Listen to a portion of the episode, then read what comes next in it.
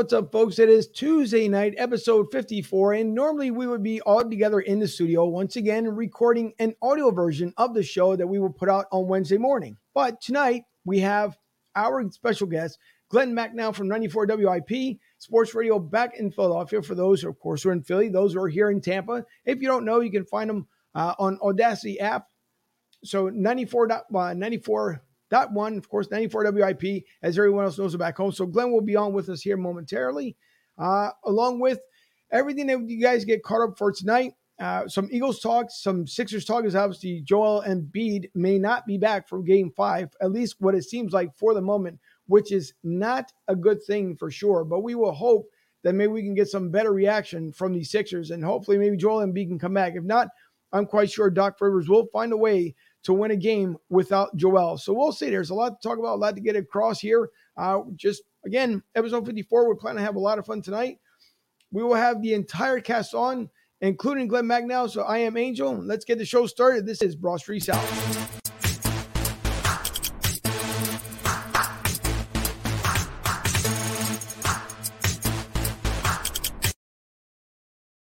And with that being said, we cannot forget about the man of the hour, Mr. Vito Corleone.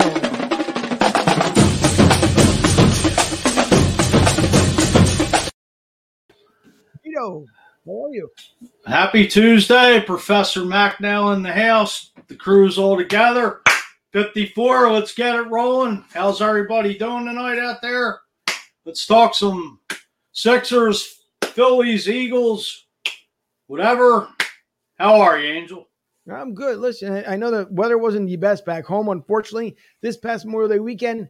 Uh, and I wouldn't even talk about what happened down here in Tampa, but uh, hopefully everyone had a good Memorial Day weekend, a good Memorial Day. And let's not forget about the men and women who do what they do for our country and who paid the ultimate sacrifice, like Ryan Efstad here uh, for many, many years. And we hope that everyone enjoyed their Memorial Day weekend, but also remember the men and women who do do their service for our great country. Uh, with Absolutely. that also being said, we will make sure that we bring on our sports contributor here, Mike Sherman, who once again is back from his Tennessee trip. You know he was here on Thursday, but we welcome back. So here we have Mr. Drew. Mana, mana. Mana, mana. Mana, mana. And Sherman, how are you this evening? Doing fantastic. Listen, every Listen, everyone, my boy VV got rocked yesterday in Cincinnati. I've been talking him up for a while. I know he had four great starts, but he had a bad one yesterday. It's up to Aaron Nola, the so called ace of the Phillies staff, to pick up the pieces. He's given up two runs so far in two innings. That's 2 2 out in Cincinnati. Let's hope that Aaron Nola can give us a gem of a performance tonight. And stop the bleeding. Absolutely. They're 25 and 29 right now, on pace to go 75 and 87. Remember, my preseason prediction had the Phillies at 77 and 85. But let's do it. Got a lot to cover tonight. That's right. Mm, All that to be covered. We can also introduce here quickly our beat writer, Nick Lee.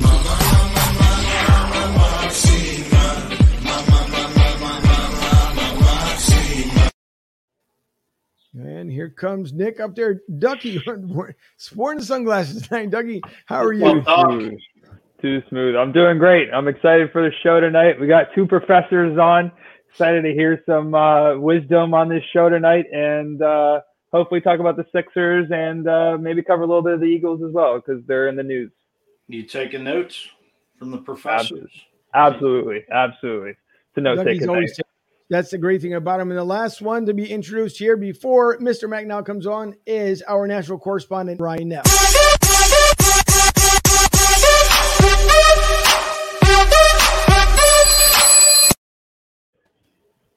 As Ryan's dancing in the background, Ryan, how are you? Once again, Ryan Neff, it's great to be with you this evening. Got a lot to talk about with the professor, Joel Embiid. I told y'all, I told y'all one of the three is always hurt. That's what concerns me. We'll get into the Phillies. Obviously, my boy Sherm's man, V to the second power is what for your for your math majors out there. V to the second power. We'll get mm. into that. I still don't think the Phillies are going to do anything. I told you this would happen. I told you this would happen. But we'll talk to the professor, especially about the Embiid thing, because again, I I'm, I'm, I'm telling you again, one of them's always hurt. One of them is always hurt. That's like the Brooklyn Nets.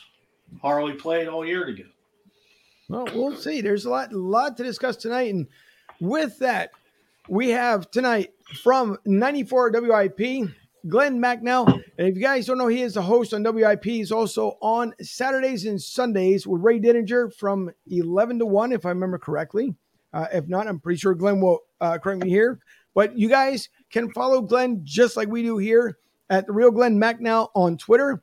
Also, Glenn Macnow, and like I said, from sorry, 10 to 1. So yes, I was wrong. From 10 to 1, I said 11 to 1, so I shortchanged it for an hour. So I apologize for that. But from 10 to 1, and I also want to talk to him about because this looks quite interesting here, and I'm pretty sure Glenn may may touch upon it. So with that all being said, we bring on the man of the hour, and there he is, Mr. Glenn Macnow. Glenn, how are you this evening? I'm doing great, guys. Thanks for having me. It's my pleasure. And yes, I am drinking uh, one of our beers. Hold on, I got to figure I'm doing it reverse. There we go. Drinking one of the beers from nice. Talking Brewing, which uh, which I'm one of the owners. Very nice to be with you guys. Thank you for coming on. We appreciate it. It's great to have you on tonight, uh, and we appreciate it. So that's that's going to be my first question. So that it has uh, we're going to talk about many things here tonight, Glenn. But how did you get involved with Conshohocken Brewing? Um, quite simply, I have a friend uh, who I for many years enjoyed going out and drinking beers, and he was a real beer geek, and I was kind of a beer geek, and he always said, "Someday we're going to own a brewery," and I thought, well, that's not going to happen, and then we would go out six months later. He'd say, "Someday we're going to own a brewery." And one time we went out and he said, "We're going to start a brewery." And he found somebody who gave us a good amount of seed money. We went out and found a brewer. Uh, we found a location up in Conshy to start, and I didn't know if I was going to make money or lose money, but I knew I would always have a seat at the bar waiting for me, and that seemed like a good enough idea. Uh, we grew from that one place to now we have five.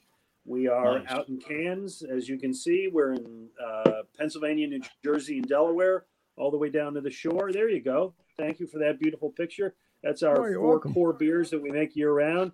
That's the new one that we're doing with Ivan's Lemon Snaps, which is a lot of fun. A summer shanty, and um, it's been a real fun thing for me. And I haven't lost all my retirement money, so that's a good thing.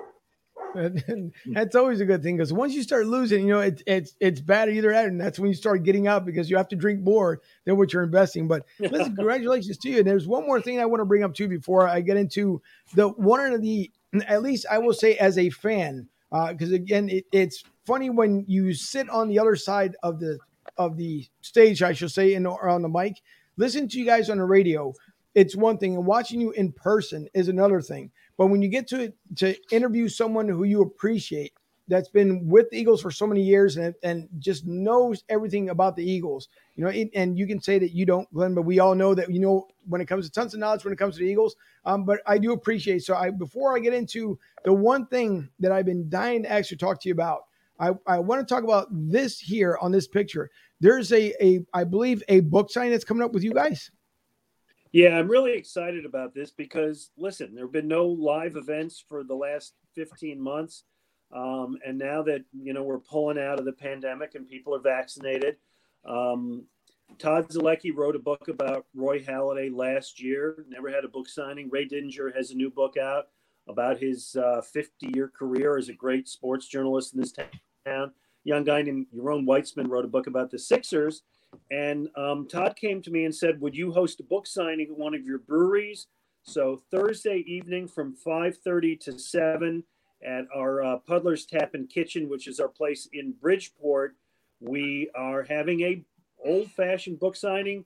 People can come and buy the book. Those guys will sign it. If you already have the book, they're happy to sign it for you. Uh, you can buy a beer, you can have dinner, you can do whatever you want. But it's I'm really looking forward to the opportunity of getting people back together and having an event. So I'm very excited about that.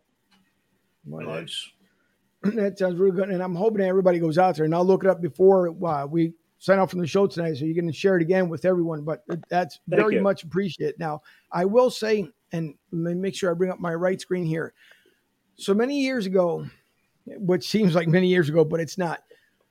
So went out to Fillmore, and you guys were there for the pregame before the Super Bowl. Oh, now, yeah! What a day! I was there, and and I, I will say because you guys were already on stage, myself, Jimmy Seltzer, John Barcher, we all you know we walked in together. Um, we're all kind of laughing and joking around before everything starts. And I remember doing a quick wave over to you, and you were still on air. I believe you were still on air with Ray, and it was kind of one of those things like you're because the stage was so much higher. It, you could probably only see like Yeah. a finger coming up, and it was a quick wave, like "Yes, I see you," but you know I'm on the radio. You know, just me saying it sarcastically, which is not what you were thinking or saying. Just me saying it, but it was fun to to see you in person and getting just like that emotional vibe, not as as far as like from you, but the pregame show leading up to the game itself. And it, there was one particular speech that I will say that I'm very happy and fortunate that I was able to listen to because Glenn, I will say, and I've been waiting all these years to say it to you, and I haven't been able to call into the radio program only because it's kind of hard to play something while you're talking to someone on the radio. But I believe Yeah. this speech is the reason why the Eagles did what they did.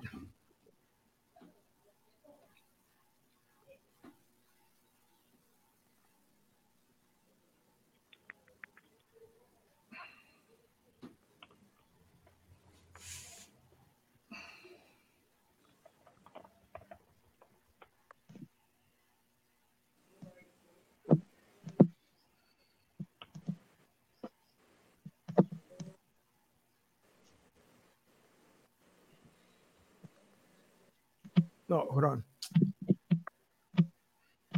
Hang on, because I might not have had the audio on. So let me Yeah, start that didn't over get the again. audio, but I, I think I know what you're talking about. Yep. So unfortunately, I just thought about it as Debbie, the producer, popped into the room. And see, and there's these are things, the small things that happens. All right, here we go again. I've been there. I think I believe. Um, okay, I'll wait. plot arcs and they have great characters and tension and confrontation and heroes and villains and overcoming adversity.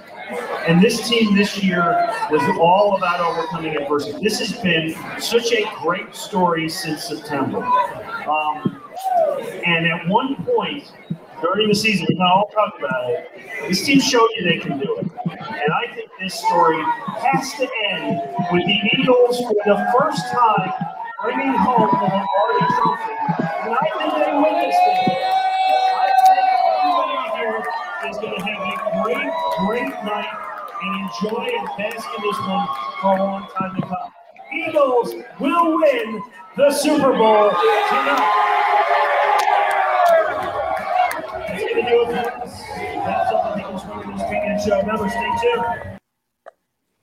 Well, I mean, I'll say this: you see the energy in that room. I really did believe they were going to win that day. I did, but even if I didn't, there was no way I was going to go against that crowd and pick the other way.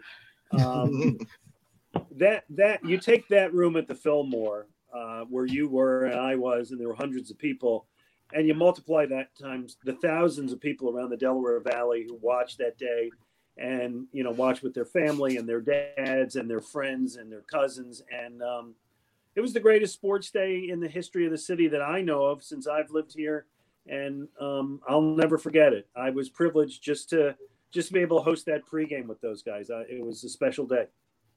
Uh, It was listen, and and, and I know for I could say, and and I've I've shared this with other people, and I think, and, and Glenn, I'd like to know your reaction as well. If you had the opportunity, let's say the Eagles decided to say, you know what, Glenn, we're going to have you out there as part of Radio Row, which I'm pretty sure you were prior to the Super Bowl.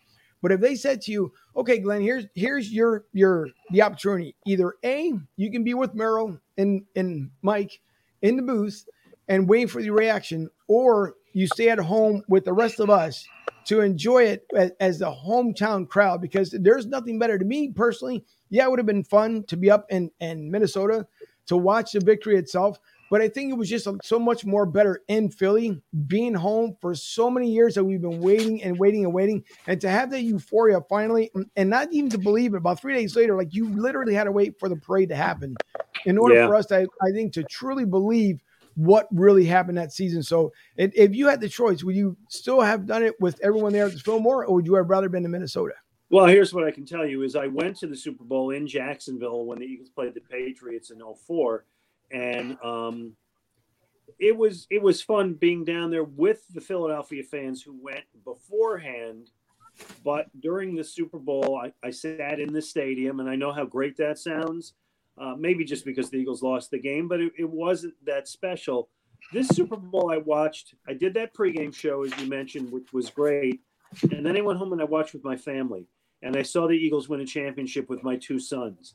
And they'll always remember that. And I'll always remember seeing that with them as opposed to sitting in a stadium surrounded by people I don't know.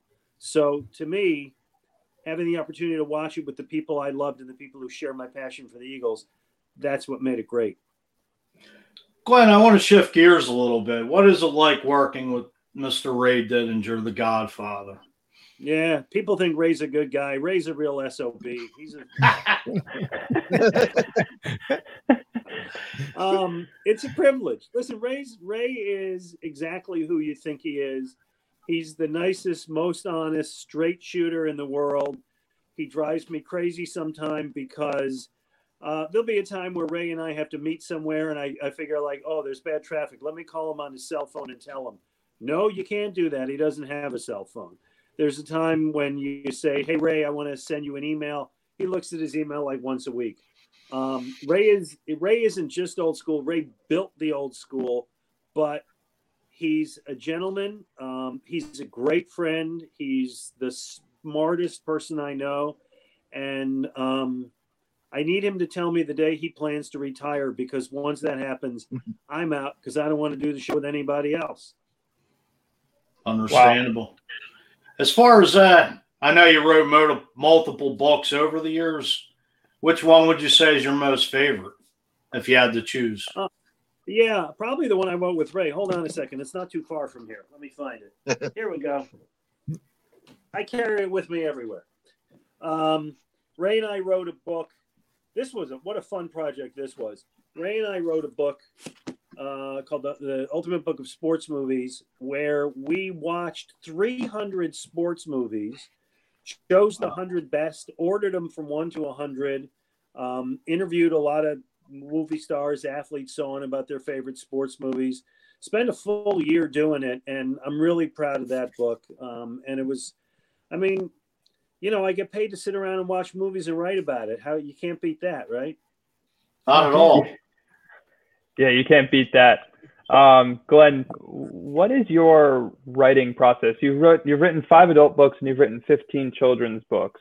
What right. what's the difference between writing an adult book and a children's book, and what is the what is the process like writing a book like that? Um, well, the process of writing a children's book, the, the children's books I wrote mostly because when I had kids of my own, I wanted them to read something that maybe I would write. And I wrote when I was a kid, I used to read, you know, sports hero Mickey Mantle or sports hero Joe Namath or whatever. And so I figured if I write these books, they may write it. So the books I wrote were sports biographies, and I got to do one on Charles Barkley, and I got to do one on Allen Iverson. Don't tell anybody I did one on Troy Aikman not that proud of that, but whatever. Um, and I did about a dozen of those, and they were really fun because you'd, you'd interview the athlete and you'd kind of. The fun part was um, because you're writing for kids, you want to write about their childhood. So, talking to Charles Barkley about growing up in Leeds, Alabama, and being cut from his junior high school team because the coach told him he couldn't jump. And then he went home and spent the next three months trying to jump up the steps of his house. Um, things like that were really fun. And that that was that's the fun part of writing the kids books. Huh. that's really that's really really cool. Uh, i wanted to talk i guess shifting a little bit current times here. You, you talked about interviewing athletes and you've interviewed plenty of athletes. What, what was your reaction to naomi osaka withdrawing from the french open? Yeah you know initially i changed my opinion on this because initially I was of the mind that it's one of the requirements uh, when you're in that sport is you have to talk to reporters after the matches, and everybody does, and, and deal with it. But it really runs deeper than that. And she is obviously somebody who um, has a condition where she uh, is really intimidated by doing that, really uncomfortable doing that. And I think you have to make the proper exception when somebody like her just so strongly can't do it, not because she disrespects the press, but because it's really hard for her. And I'm of the mind that they should accommodate her and figure out a way to make it easier for her. Maybe the way is um, at a certain point, she sits down with one pool reporter who then reports it for everybody else, you know, shares the information.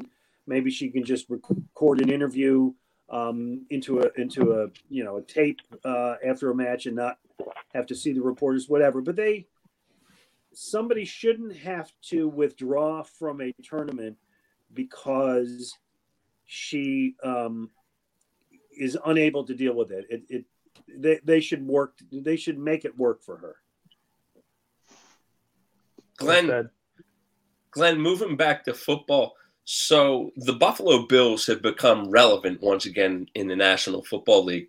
And I know that you are from Buffalo and you've put on Twitter that your dad is a lifelong Buffalo Bills fan. Oh, can oh, you yeah. take him can you take a moment to just compare and contrast, compare and contrast the Buffalo Bills fan base, a team that lost four Super Bowls, as compared to the Philadelphia fan base? Yeah, it's yeah because I've lived in both cities and I've lived other places too. I lived in I went to college in Boston and I worked in Detroit. Buffalo and Detroit are one one part of one family. Philly, Boston are part of another. The East Coast, and the East Coast is Philly, Boston, New York. And fans in Philly, Boston, New York are more demanding, which is good, uh, more judgmental, which is good for me being, you know, doing my job on the radio. I mean, it, that's great. Um, and not as easily satisfied. Um, in Buffalo, Detroit, Cleveland, they're just happy if their team gives them a good effort. In Philly, we really demand more. Um, I don't know what's better because I've lived in both places and I love both fan bases, but I can tell you that um, it's much harder to play in Philly than it is in Buffalo if you're a player. To piggyback off that, Glenn. So I'm just going to hit you with it since I'm the oldest one on the dais, but you're you're a little bit older than me, so I'm just going to hit you with some old time stuff. Rich Stadium or the old Veteran Stadium? Which venue would you go rather watch a football game at? Oh, Rich Stadium's a great stadium. I, I never liked the vet for football. I like I like the fans in the vet. I like the um, anger, not the anger. I love the um, excitement of the fans in the vet. But when they built the vet for baseball and football in the 70s, and that was the idea in St. Louis, in Pittsburgh, Cincinnati, Philadelphia. They thought it was a good idea to build these round stadiums. And they weren't good for baseball or football. It's like trying to build the same stadium for, you know, billiards and motocross or whatever. It just it didn't it didn't work for either. And if you were at an Eagles game and had 50 yard seats, you'd think that's great, except you're sitting back in another zip code. Um, Rich Stadium is actually a very cool place. It's more like a college stadium. It's actually they dug it into the ground, so you you go in and you go down. Um, the bowl is much tighter than it was at the vet. Um, it's a little too big for Buffalo. Eighty thousand people is too big of a stadium.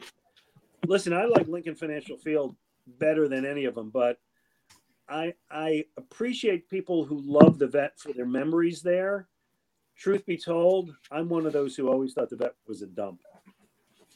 Just to follow up on, well, the follow up question is this: with all the crap that's going on with the fans now, and it's it's plastered all over sports media, um, Philadelphia fans from the inception, is the stigma justified on the Philadelphia fan? No, no, no. That trope it's ridiculous. Um, I mean, you just go and see what's happened in the last week in the NBA at games in New York and Washington and Boston, and you know we had the guy in Philadelphia, but we're the only ones that people bring up snowballs at Santa.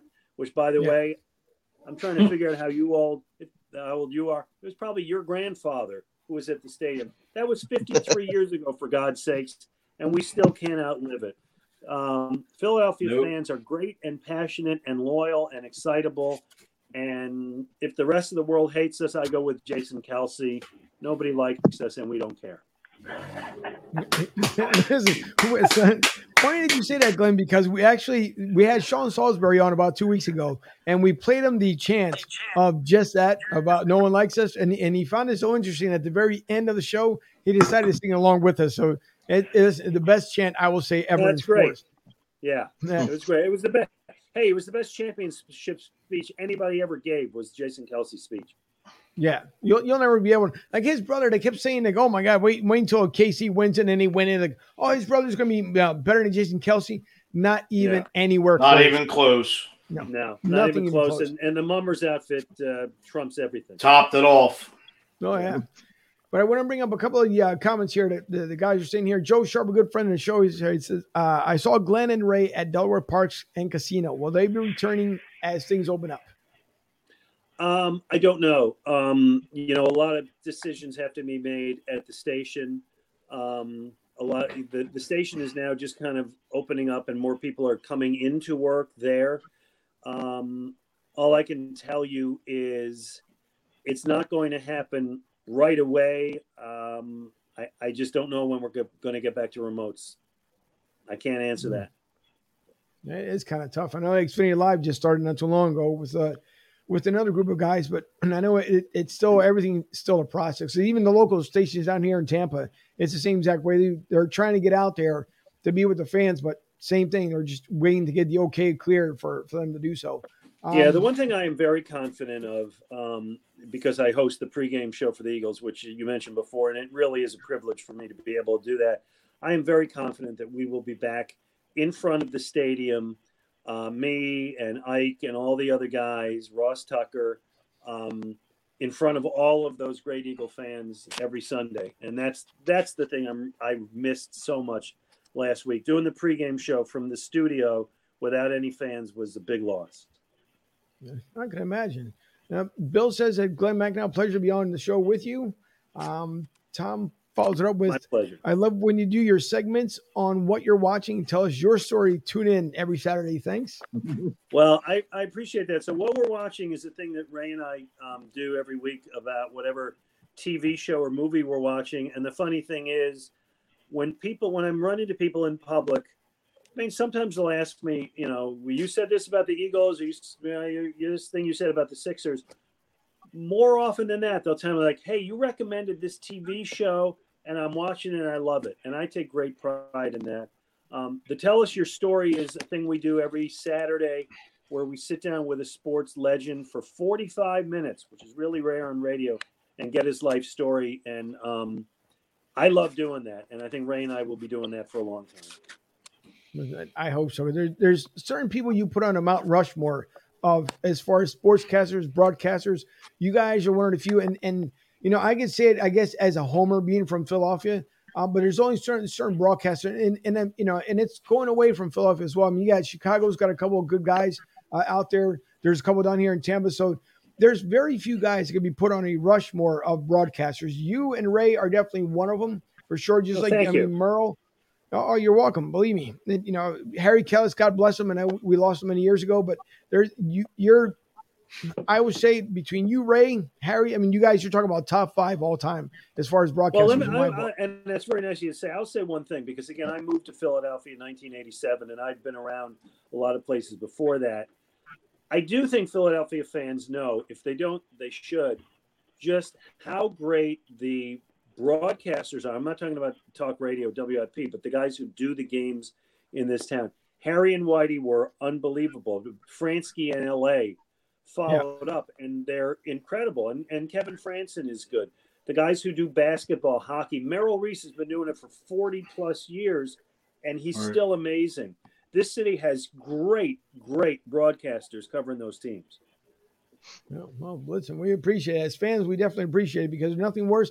You know, it's it, it's when you're on the radio, it's different when you're in your car. Obviously, you can be distracted by your phone or all the good fun stuff. So when you're listening, whether it's you know on iHeartRadio, Audacy, wherever you can be able to, to, to tune into your shows, when you hear play by plays, you're just hearing a pregame show, like you want to be envisioned so much in that conversation that yes, you are focused upon the road, but you're also like it should take you somewhere else. Like if you're sitting right in front of you and Ray and everyone else, where we can see it, like oh, I, I can imagine being there live without being there. And, and you guys, you, the the color commentaries, what you guys end up doing, the play by play announcements. I mean, it, it's second to none. That, that's that's all I say No, about that. thanks. Thank you. Yeah, no Thank problem.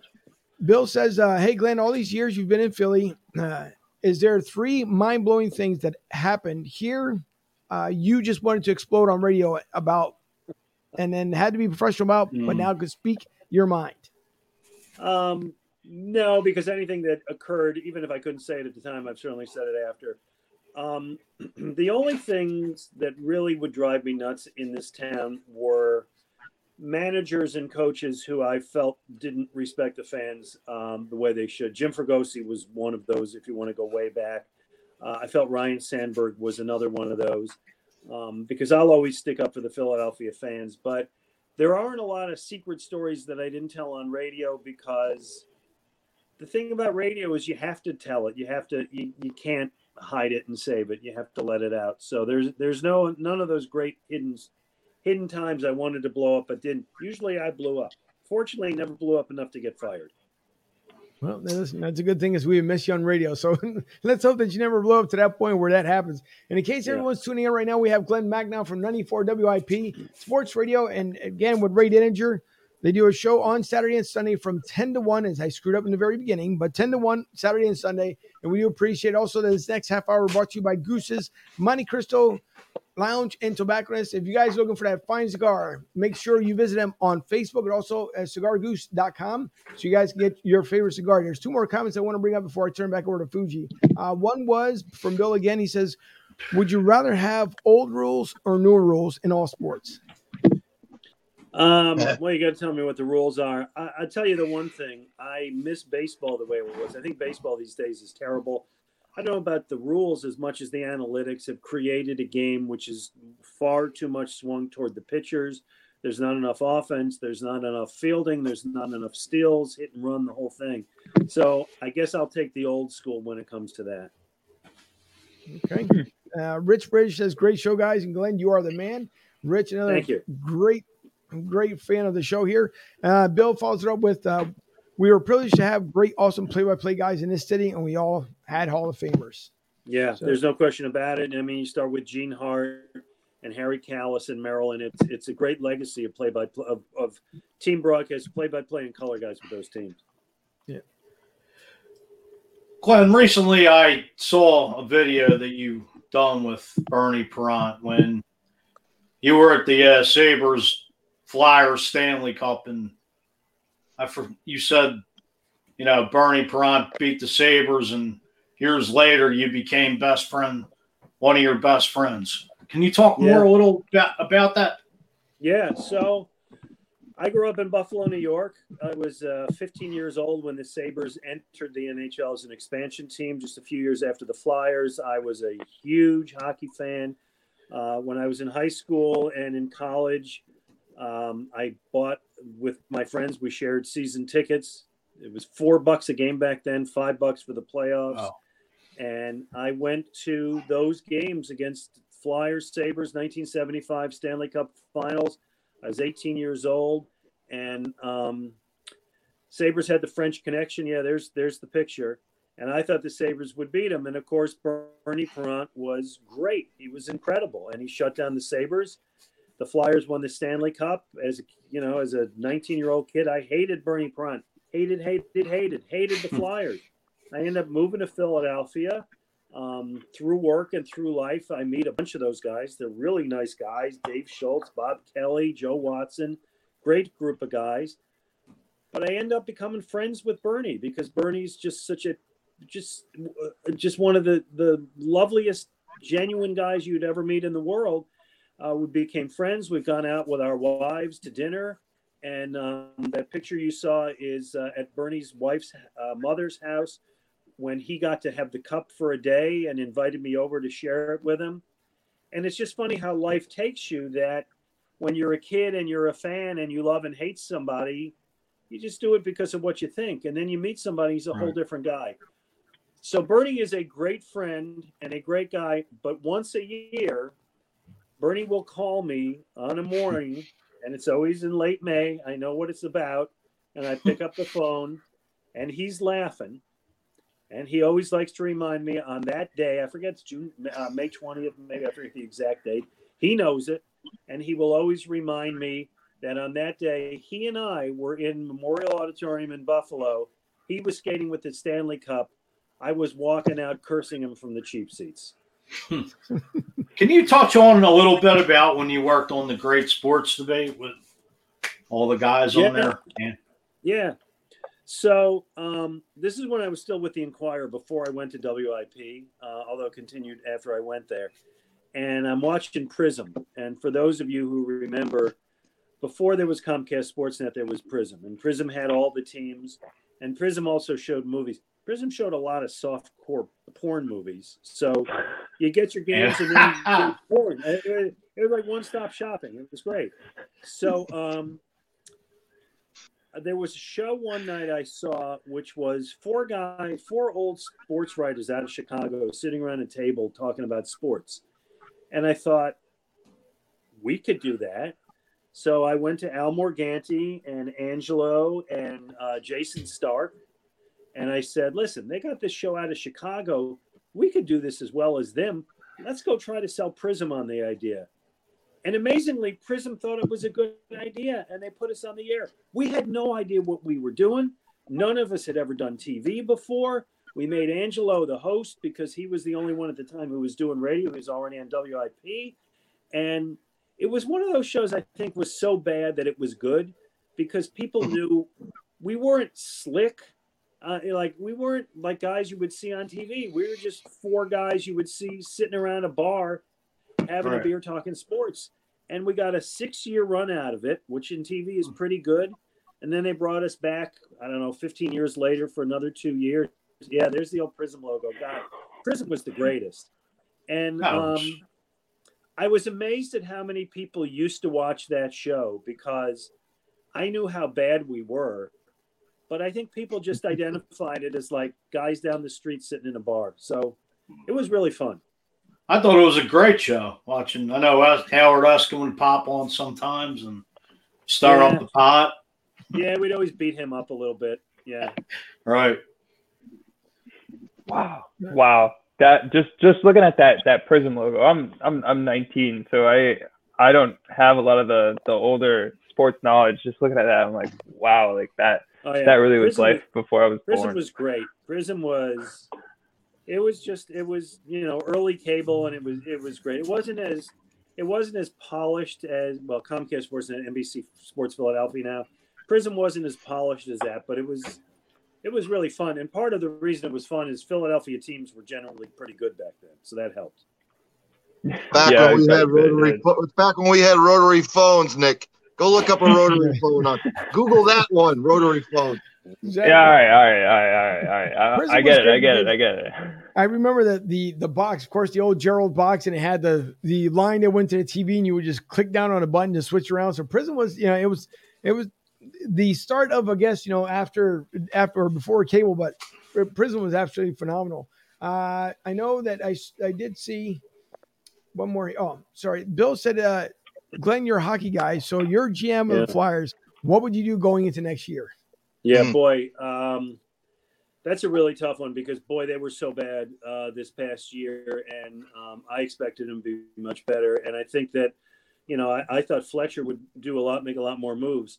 I, I hate to say it, but I, I think at this point you have to break up the core of this team and start all over.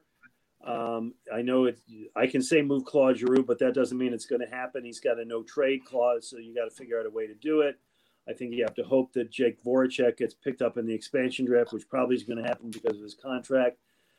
And I hate it because I don't want the fly. The Flyers went through a rebuilding for so so long, but Mhm. I don't. I don't see it coming around easily.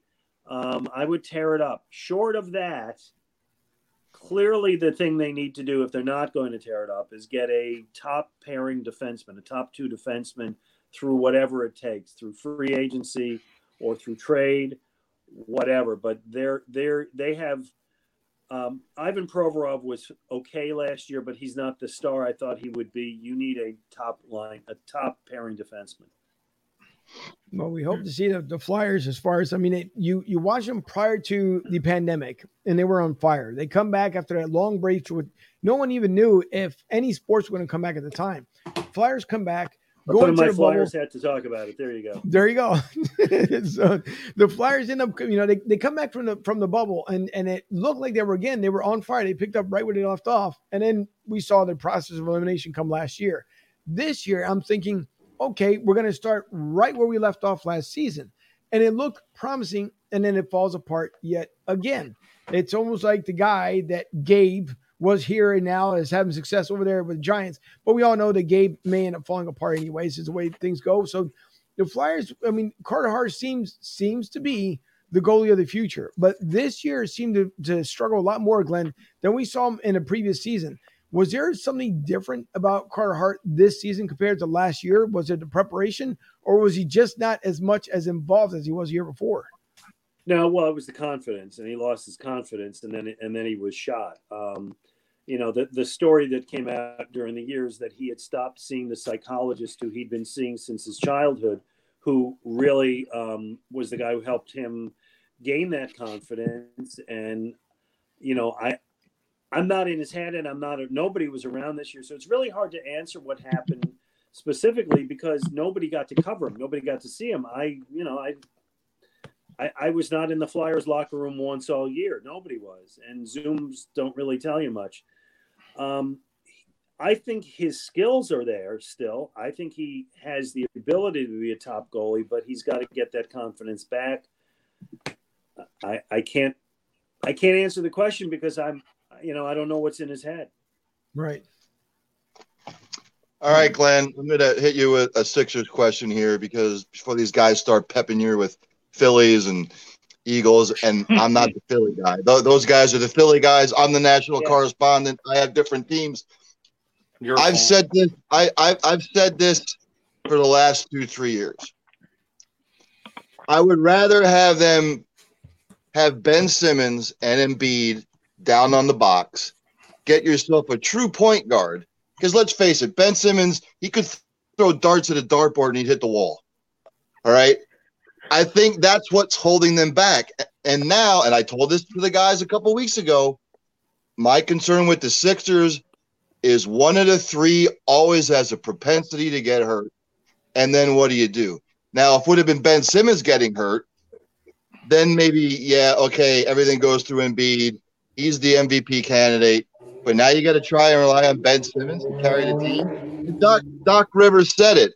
He's not a 40 point guy he's sort of that he's sort of like LeBron James without a jump shot, you know. So I, I want to get your take on it, how you feel, because there's a lot of Sixers fans out there right now that are like, yeah, we're up three games to one, but oh my hmm. God, if Embiid yeah. can't go the next two games, what the hell is going to happen? First of all, I don't think he's close to LeBron James without a jump shot. He's LeBron James without a lot of things. LeBron James is one of the five or 10 best players in the history of the game. Ben Simmons is not one of the five or 10 best players in the NBA today. So I, I don't think Ben Simmons is, is that. Uh, and I know what you're trying to say. Um, I, I don't know what the report is yet on Embiid. The last thing I saw a couple hours ago is that they were optimistic that it wasn't particularly bad. We'll have to see. There's not a full report. Optimism is good. Um, if they if Embiid is out, they'll still beat Washington. I mean that they they should have won the last game.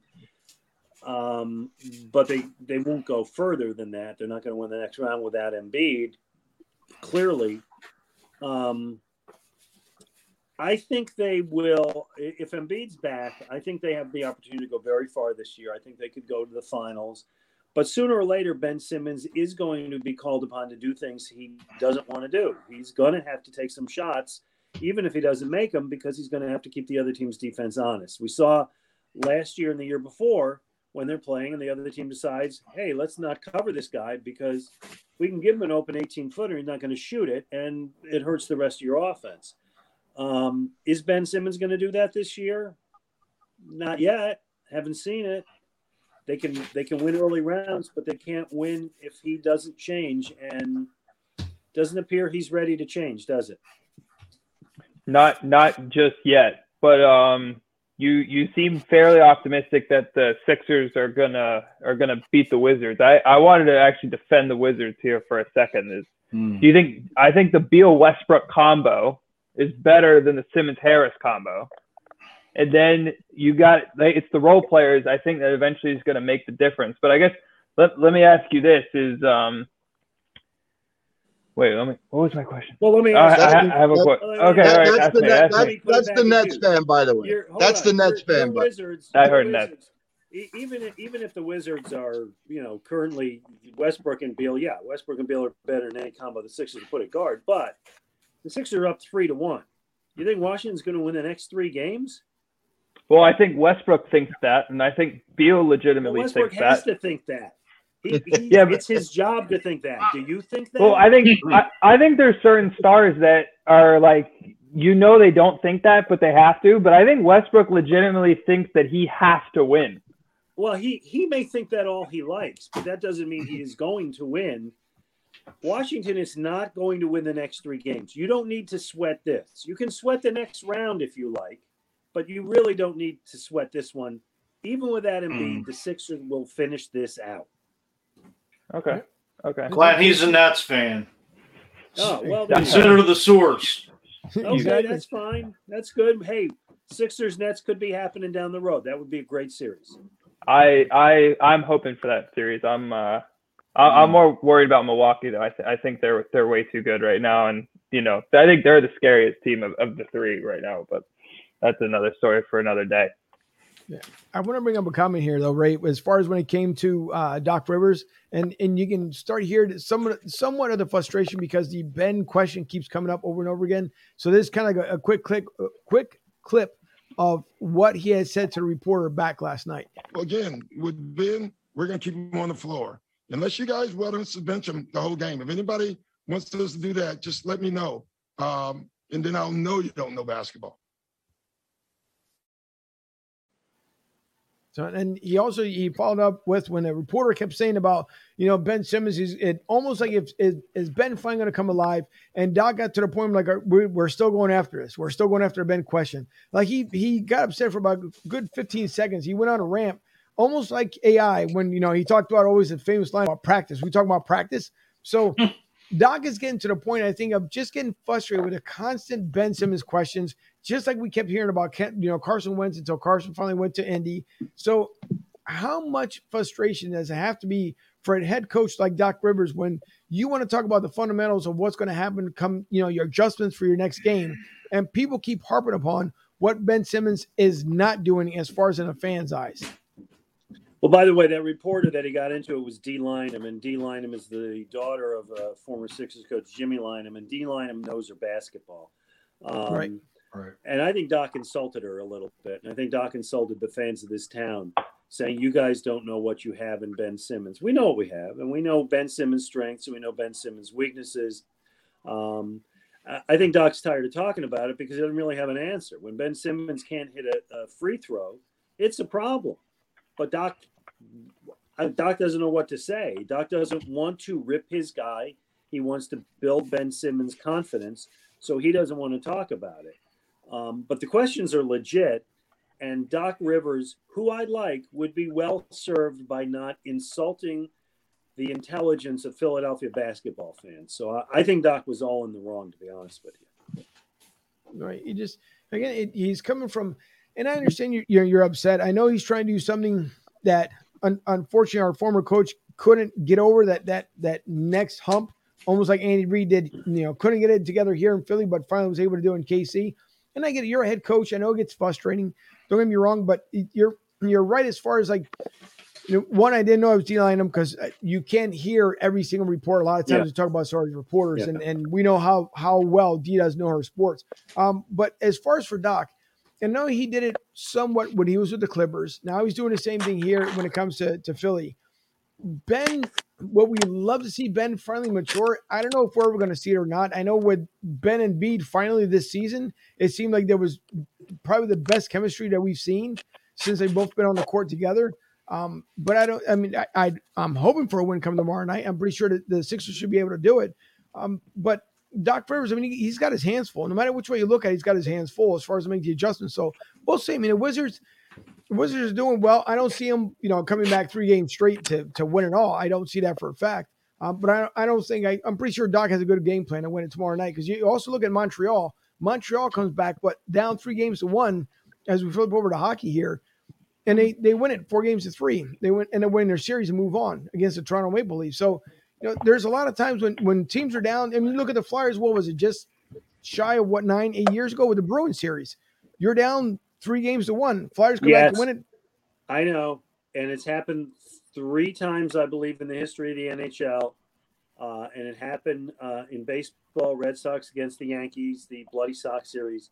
It has never happened in the NBA.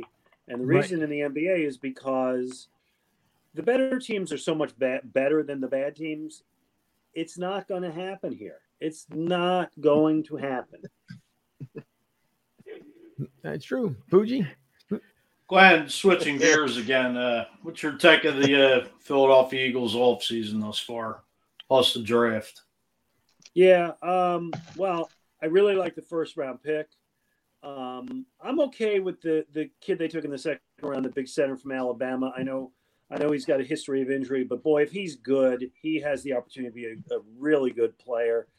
Um, I, I listen. The thing with the Eagles this offseason is I have no idea if Nick Sirianni is a good coach, and he didn't make a great first impression. I think people have warmed up to him, um, but I'll say this: when Andy Reid came in, I was among those who thought, "Why am I thinking this guy's going to be a good coach? He's never done it." Andy Reid was a terrific coach.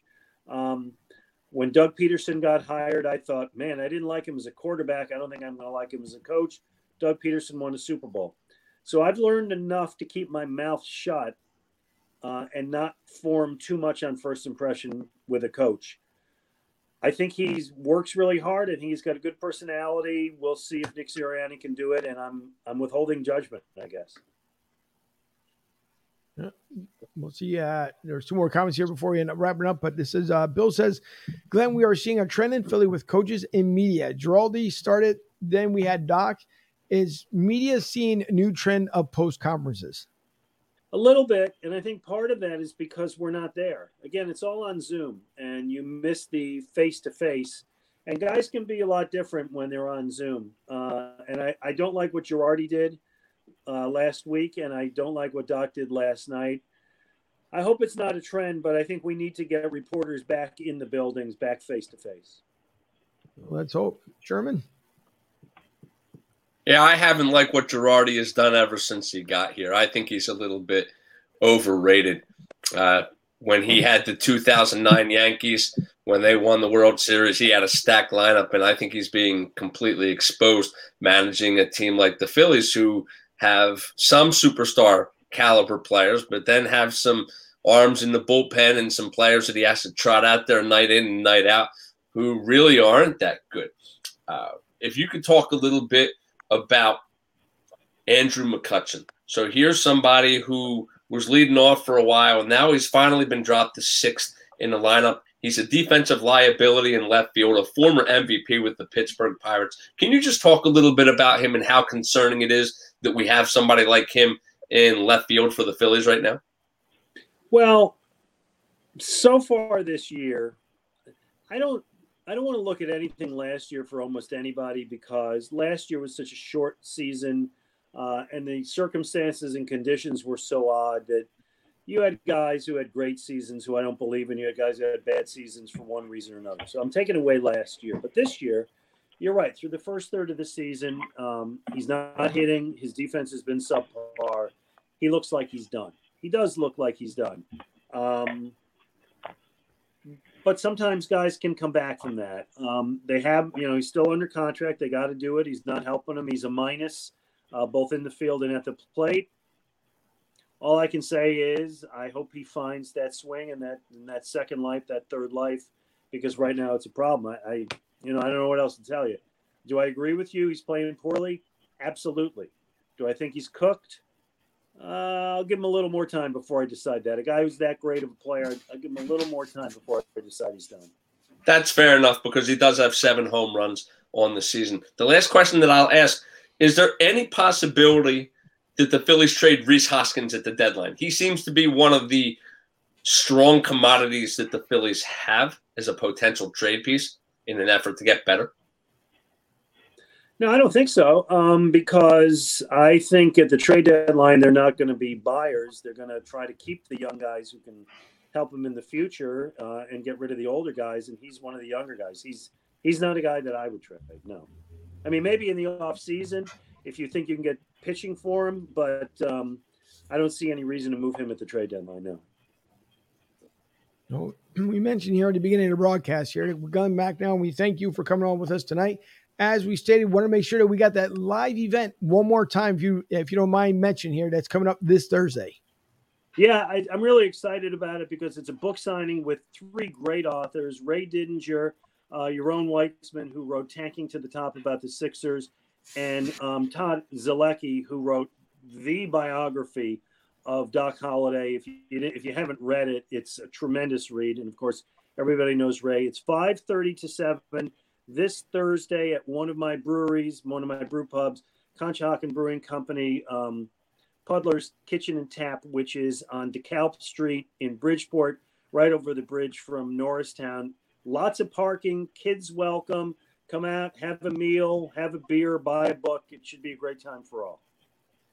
Well, again, we do appreciate Ray coming on tonight. I know you're always busy, and we do appreciate you I'm coming Glenn. on. I'm not Ray. I'm Glenn. Sorry, Glenn. Good lord. you know okay. what? I just heard Ray on, uh, in the background there. and once again, we're no screw ups. See, that's what happens. That now I can just go ahead and give this to myself because that's the way it works.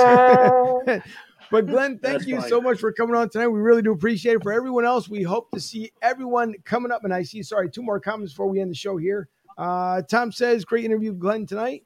We do appreciate again, Glenn, not Ray's. I just screwed up that one. And Glenn, uh, take all four sports team. Who you like to get us to the next title? Last question here before we Well, sign off. I'll tell you. I, I mean, the the easy answer right now would be the Sixers, right? Sure would be. Absolutely. All right. Or or or uh, can I take Jay Wright and Villanova one more time? You could. Sure. Hey, listen, good point. There you go. Great point. All right, guys. Nice to be with you. Thank you for Thank coming you. on. We appreciate Thank it. you. Thank you. Enjoy your evening. For everyone else. Thursday night we will be on again a special time, just like tonight. We were on at eight instead of normally at seven, and then Thursday night we'll be on at six thirty. Six thirty with the middle show with Aton Shander, Harry Mays, and Barrett Brooks. As I, for some reason, have race stuck in my head now, and it's going to drive me nuts. But uh thanks for everyone watching tonight, Michelle. It was good to good to see at least from you. I know it's been a while since last time you tuned into the show, along with uh, Kathleen. Thank you so much, and everyone tuning in as well. I see one more comment that popped in. Bill says, Thanks, Debbie. yeah, listen, I, I, I was getting around to it there. Uh, Bill says, yes, thanks, Glenn. Awesome show. And uh, thanks him for, for coming on. And again, it's, it's the bonus times that we do appreciate from these guys. We know they have a lot of stuff going on. Uh, so we do appreciate them coming on with us. This will be also available for download. You guys can go to broadstreetsouth.com, broadstsouth.com for everything audio when it comes to the show. So if you're on the road or you're in the office or maybe just doing stuff around the house, go to broadstreetsouth.com and you look on the top left corner where you'll see Spotify and you'll see Google Podcasts. So take a look up there, download your favorite audio, whichever one you like, also available on iTunes. So you'll be able to not miss a show, even if you couldn't catch a live show. And if you couldn't catch a live show, you can always watch it on replay on broadstreetsouth.com. Again, broadstsouth.com. Again, thanks to Goose's Monte Cristo Lounge, our special partners with them. We hope that Goose and everyone enjoyed their day off as well. We know they were closed yesterday, but they're back open for business. So thanks to Goose for coming on and everyone watching on Goose's page, along with Instagram uh, TV. So we hope that everyone's able to watch a good show tonight. For the entire gang, Debbie, the producer, who told me that I couldn't have any audio on earlier because I forgot to click it on. So another boo boo on me tonight, but that's okay. Things happen on a live show. So for Debbie, the producer, Nick Lisi, and and Nick will. I want everyone to oh. pay attention tonight because there might be a different introduction come Thursday. So everyone, pay attention to the opening ones. If you guys didn't see it, catch it on the replay. But again, you can catch the replay on Facebook, on Twitter, especially on BroadStreetSouth.com. We really do appreciate when you guys are in to watch the replay because it just makes the show even better. For Mike Sherman, the professor, the guru himself, thank you. Oh, and wait a minute, I can't forget because it is a favorite part of the night. Michael, take it away. Okay, I'm going to get to take it away and then check the chat box because there's a lot of stuff going on there. Don't forget to talk to your dad and mom. Check out BurksBoutique.com. Thank you so much for the plug. Not a problem whatsoever. And uh, the the other mention, we'll talk about that one afterwards. That I see on there. That that's a, a whole different thing. So I, I, won't mention that one yet. Uh, Fuji, thank you so much for coming on with us as always. Vito, thank and, you. It's always a pleasure. And our national correspondent Ryan Neff, we thank you. We saw all the Facebook activity this weekend, so we glad you guys had an enjoyable weekend as well. Thank you, thank you, thank you. Shalom, shalom, shalom. Mariska Hargitay, Mariska Hargitay. Sure. Now in Gesundheit. There you go. Sure. We will see everyone this Thursday live at 6:30 again. Special showtime this Thursday with the middle show. Again, Aton Shander, Harry Mays, and Barry Brooks at 6:30. We'll see you then. Everyone else, have a great night.